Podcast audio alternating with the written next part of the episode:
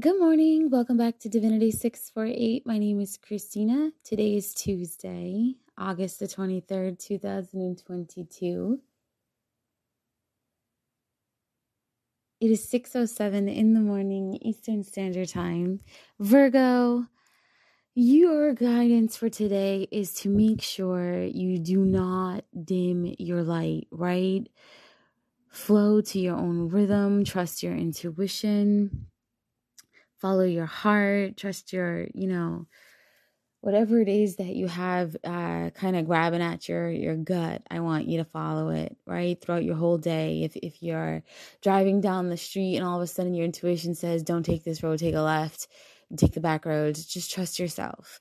Um you are going to do just fine as long as you listen to your intuition today try to avoid yourself getting too wrapped up on money matters um, it's important for you to just keep pushing through. Um, there's going to be some, you know, hiccups here and there that might slow you down a little bit, but you should overcome them effortlessly as long as you're trusting your intuition.